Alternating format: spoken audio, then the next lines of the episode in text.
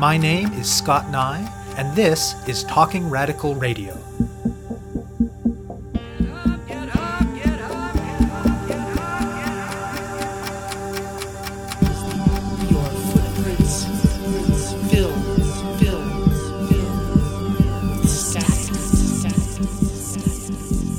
Hello, and welcome to Talking Radical Radio, where we bring you grassroots voices from across Canada.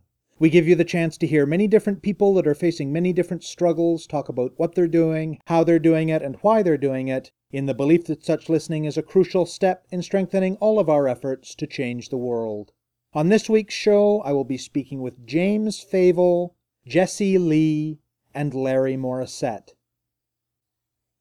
Winnipeg is home to the largest urban concentration of Indigenous people of any city in Canada. Many Indigenous residents of Winnipeg live in the neighborhoods of the city's north end.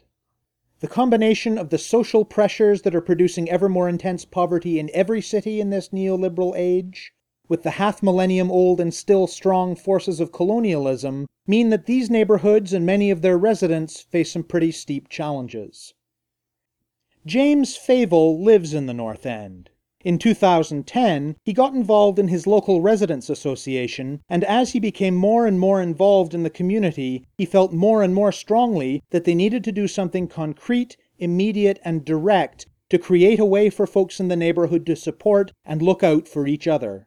He and others had been talking about different models of community safety patrols, but they just weren't comfortable with the mainstream approach to doing that, which gave the police and other elements of the state a say in who could be involved and how it would work.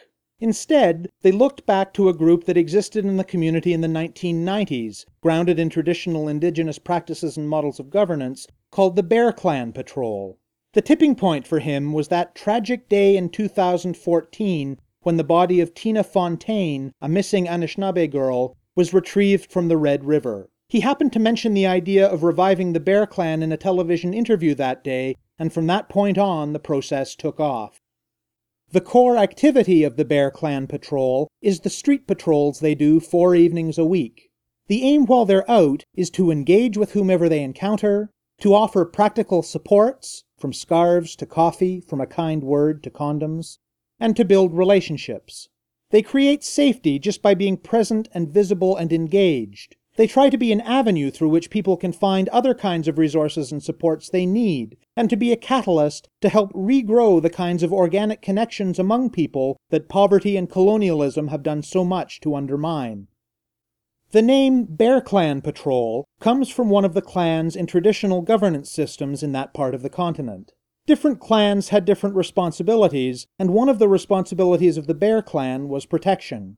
And with the grounding in traditional practices and values, the emphasis is that everyone is part of the community and deserves safety and support, including not only homeowners, as is so often the case with neighborhood patrols in white majority and middle class neighborhoods, but also homeless people, sex workers, people struggling with addictions, and everyone else. Though they have a good working relationship with the police and the city government, they are autonomous, and their aim is to find ways to intervene in community issues before the police or the child welfare system or other systems that have historically taken a toll on Indigenous peoples have reason to act. The patrol is governed by a clan council and also engages in other kinds of community building work. Favel is one of the coordinators of the new version of the Bear Clan Patrol. Jesse Lee is the Community Development Coordinator for the Dufferin neighborhood in Winnipeg's North End and is also involved in coordinating the patrol. And Larry Morissette was involved with the original Bear Clan and is a contributing elder with the Bear Clan today. They speak with me about Winnipeg's North End and about the work of the Bear Clan. We spoke by Skype to phone from Winnipeg. I'm James Favel. I'm the chairman for the Dufferin Residents Association. I'm one of the coordinators with the Bear Clan, and I live and work and volunteer here in the Dufferin community. I've had a kind of a checkered past, and when I got a little older and I started straightening my life out, I bought property here in the North End, and I've been working to put out some of the fires that I, I've seen in my community. I joined up with the Dufferin Residents Association probably 2010, and it's been a, a natural progression. The Dufferin Residents Association now we have Bear Clan and we have another winter group called uh, Dufferin Youth. We've got a good group of people together that are working together to make improvements, tangible improvements in our community, and it's starting to work. My name is Jesse Lee. I'm the Community Development Coordinator for the Dufferin area and Winnipeg's North End, and I'm also assisting James in the coordination of the Bear Clan. I've worked in the North End community doing community development for over a decade, and through my work in Dufferin, I came to James, who's the chair, like you said, and then Bear Clan was a natural next step after I guess when Fontaine, Tina Fontaine. Tina, yeah, the just a sort of community reaction to that, and I had the benefit of having Larry as a professor at the University of Winnipeg, where I also attend school, so I was able to connect James and Larry, and then from there, the Bear Clan has made quite the comeback. And I'm Larry Morissette. I'm one of the original founders of Bear Clan back in the 90s. I grew up in North End. I went to school here and then came back and we worked on a lot of different social movements that looked at providing support where support wasn't there. And the Bear Clan was one of the things that grew from that. It was around a time in which there was no zero tolerance towards abuse of women. It was pretty rampant in the communities. Like women were really unprotected, children were unprotected, and we decided to do something about it. At that point, on Selkirk Avenue here, you could walk by and you could punch a window of one of the stores and the cops would be here in five minutes. And if you were a woman at home getting beaten up, you'd be lucky if the cops ever came at all. So that's kind of thing that, that we, we sort of drew upon. So, before we talk more about the Bear Clan itself, tell me a bit more about the neighborhood. I don't think the Bear Clan is exclusive to the Dufferin community, but for the Dufferin community, the boundaries are the tracks to Selkirk Avenue and then Salter to McPhillips. And it's one of the two most socially and economically marginalized spaces probably in Canada. If you add the entire city, there's approximately 80,000 Aboriginal people that live in the city of Winnipeg, which makes it the largest urban, urban Aboriginal center. Yeah. yeah. It's the fifth largest urban Indigenous population in the world in Winnipeg, Manitoba. And yeah, I think we're about 65 to 75 percent Aboriginal in our community. And that's working off the 2006 census. Yeah. And Larry, tell me more about the original version of the Bear Clan back in the 90s. Well, like I said, it came from before the idea of zero tolerance. There was a lot of, well, I can't say it's changed a lot, but there, there was a lot of abuse, but also, you know, kids were being exploited. If you were a young kid going to school in this area, they would assume that you were for sale. If you were a woman walking to uh, a bus stop, for example, you were assumed to be for sale. So again, we organized around those kind of things and, and felt, you know, very strongly that there were people coming in from other parts of the city that were heavily, heavily involved in the exploitation of our community.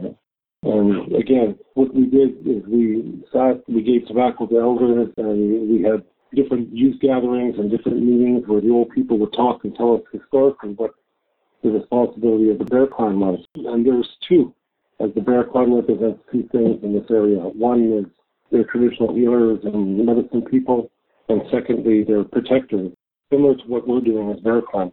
And what it does, it really, really touches home and it touches on some ideas that are really, really basic, that you can be part of this whole scene and give something back to the community.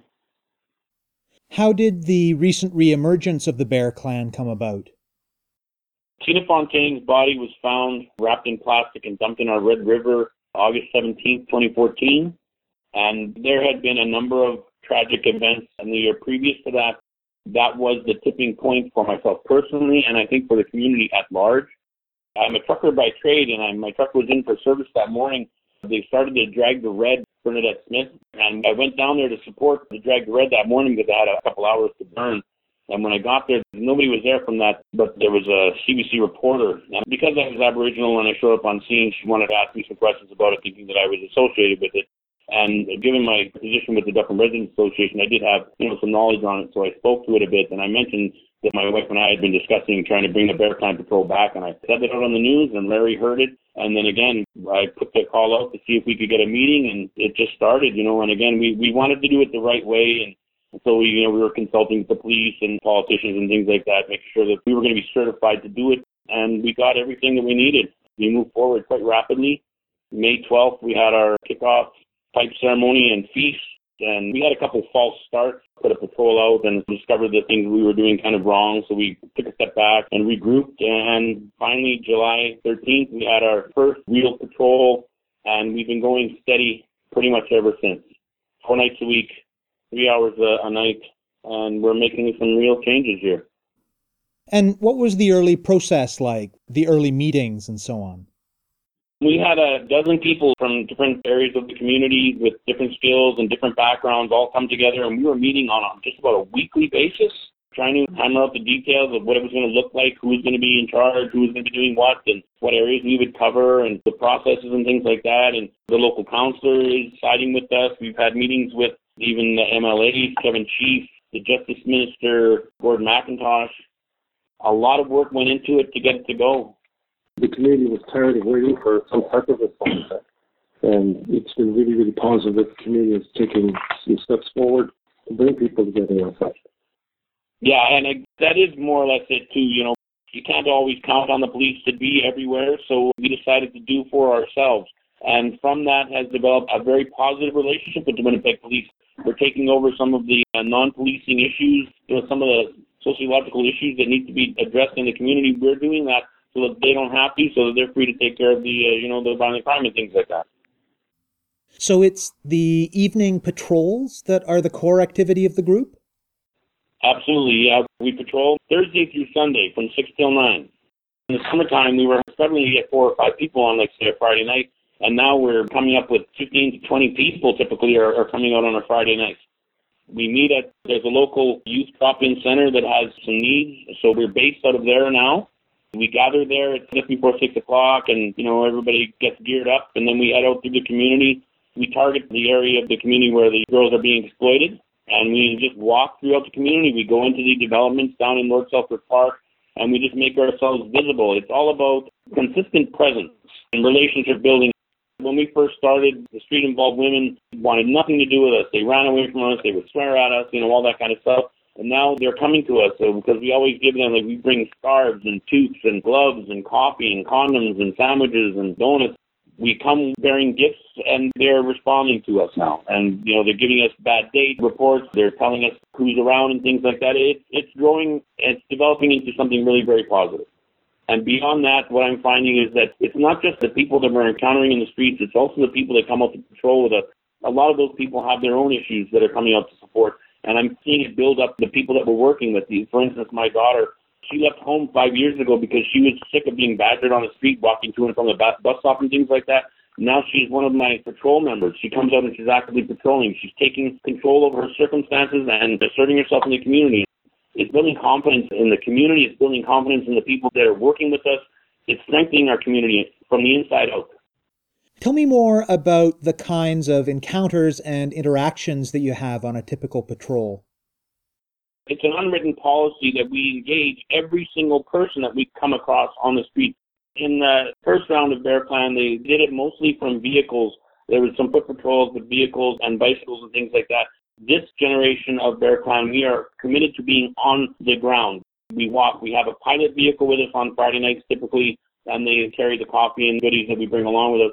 But otherwise, we're on the ground, shoulder to shoulder with the people. So when we encounter people on the street, we're saying hello, asking if they need anything. We're giving gloves to just people walking down the street that look cold, you know.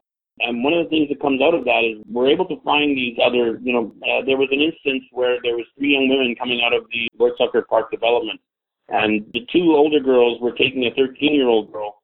And the long story short is the one girl had planned to essentially sell the, uh, the young girl to uh, a 23 year old male friend of hers you know, for the purposes of sex. And because we interacted with them on the street, we were able to interrupt that. One of the girls had a moment where she broke down and started crying just as they were about to leave because we were a large group that evening and, you know, they were curious about what we were doing so that we engaged them for a few moments. And then, yeah, as they were breaking away, the one girl broke down and started crying and saying, you know, they're going to do something bad. I don't want to be part of that. And she told us that one girl was only 13 years old. So we were able to, you know, we called them back, and because we are kind of a force out there, we are taken seriously, and they came back when we asked them to come back. And we were able to find out what was going on and separate the group, and we were able to find the young woman's grandmother or mother, and, and we were able to interrupt that. And that's what happened to Tina Fontaine. She was brought in by older members of, I think it was people that she knew from her family even, that brought her to that, you know, and we were able to stop that that day. And, and that's one of my greatest successes we're out there so much now that people are starting to recognize us. So our membership numbers are growing because they're seeing us out there and they want to be part of it. It makes people feel more comfortable to come out of their house and It's all about relationship building. And that's what's happening. We're seeing a lot of that. You know, there's a homeless guy. He came to one of our community celebrations and he was abusing solvents and things like that. So we couldn't let him into the building where we were at, but we brought him food and we fed him like that. And then I see him a couple of days later and he was in a state again and he was, uh, you know, trying to fight with cars in the street. So I took him from there and I brought him to the Robin's Donuts and we got him a sandwich and coffee and things like that. And then I saw him again the following week. And I asked him, you know, are you comfortable being on the street? Is this what you want? And he said, no, it's not what he wants. So, you know, it builds my capacity because I went out and I found a way to connect him with housing. So we've connected him with the Doorways Project and things are doing well for him. It's not perfect. I, I hope that we're the last people that have to help him, but I'm not kidding myself. I don't believe that that's the case, but it's an improvement. And that we're doing that case by case, person by person that we meet up with.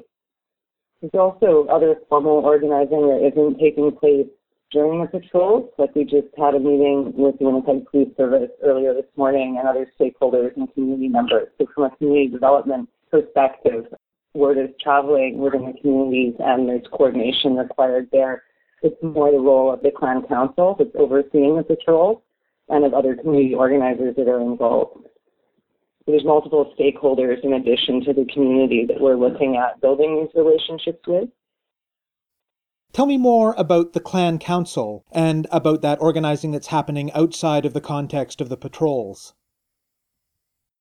The Bear Clan patrols are currently governed by a clan council that oversees that.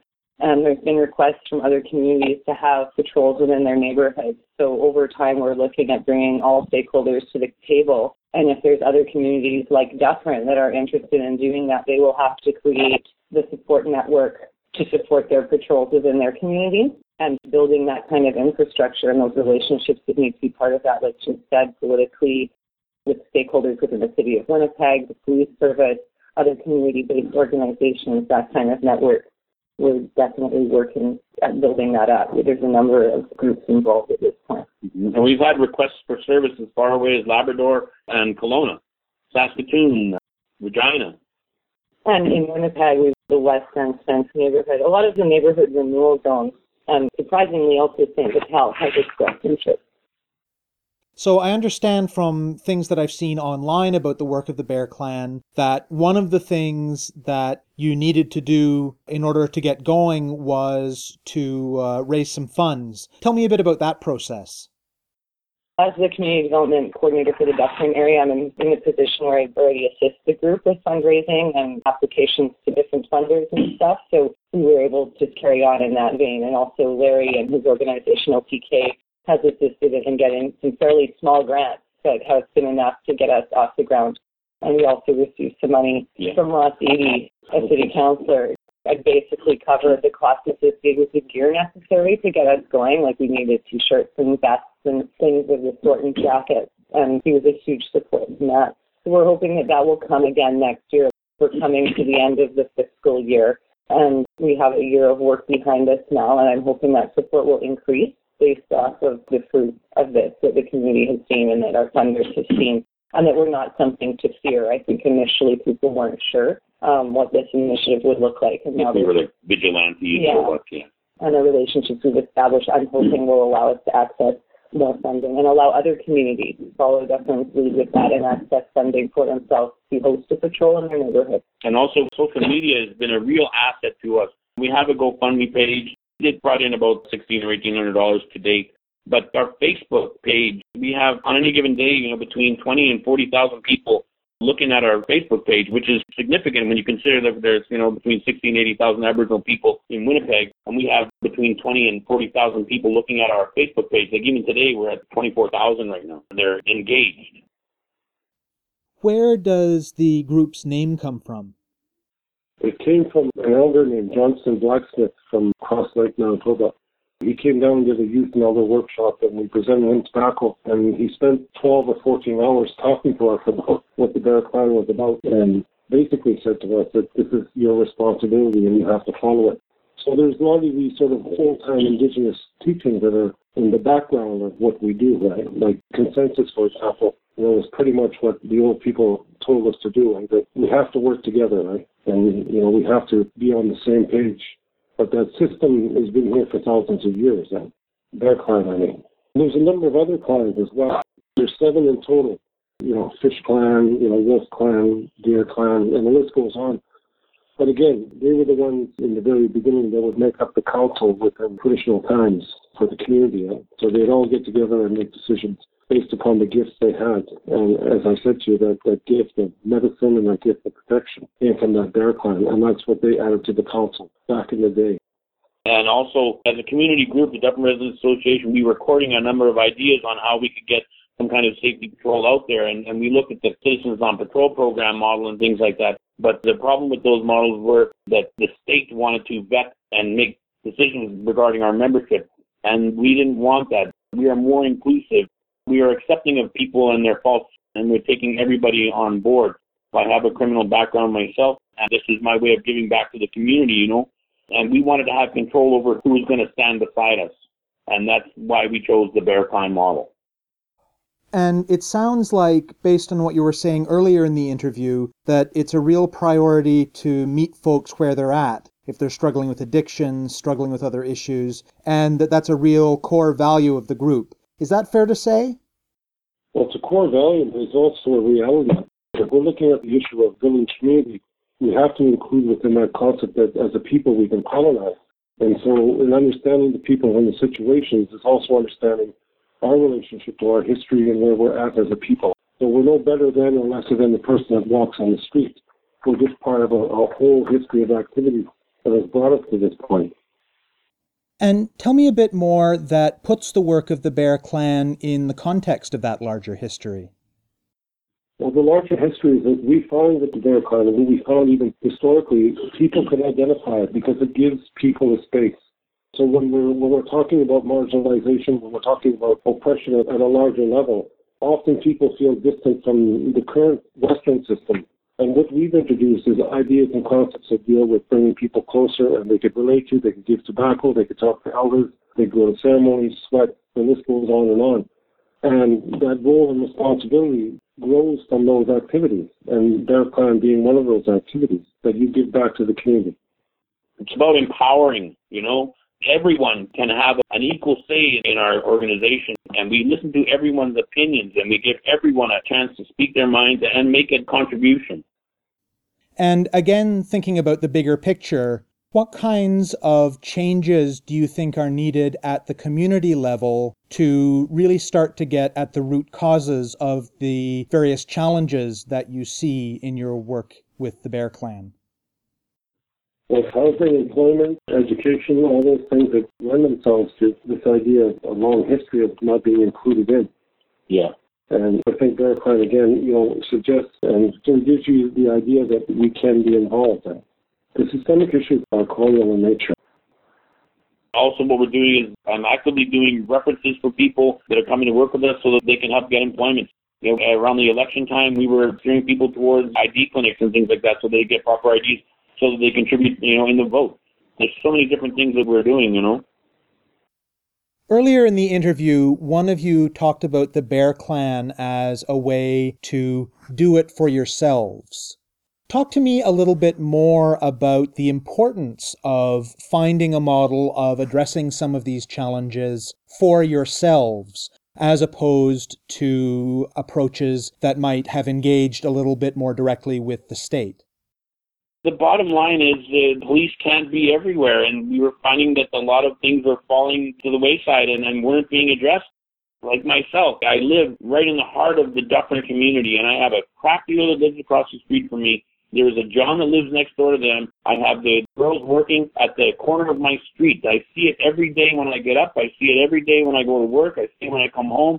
I, You know, I see some of the same girls at five o'clock in the morning when I go to pick up my truck and they're still there when I come back at 5:30. You know, they're hardworking women out there, and they need some protection. And these are the things that we're trying to provide. And again, the police they don't have time to be there going back and forth on the streets, so we take up that slack, and we're doing it ourselves. If you look at it from like an indigenous perspective, it's a step forward in self-determining, self-governing. We're we're taking control of our lives, and we're not waiting for somebody to knock on the door and say, "Hey, we got this thing for you. Let's try it out." Essentially what the community needs to do. And again, we're unfunded. We're all volunteers here. This is something that we're doing because we feel it's the right thing to do. You know, we're not being pushed. We're not being paid. What's coming up for the Bear Clan in the next while? Well, we want to secure funding for some positions on Bear Clan. We want to make it more part of the fabric of the broader community and, and promote the idea as much as we can. But again, what we've demonstrated is that it's possible. It's possible for these other communities that are requesting help in setting up their clients to do so if they so want. So our goal is just to keep rolling forward, but resources are always questioned. You know, Constant struggle. Yeah, we're going to strive towards creating something that's really, really solid. Uh, also, we were meeting with the Justice Minister just before Christmas, and they're planning a sort of justice program in our community here.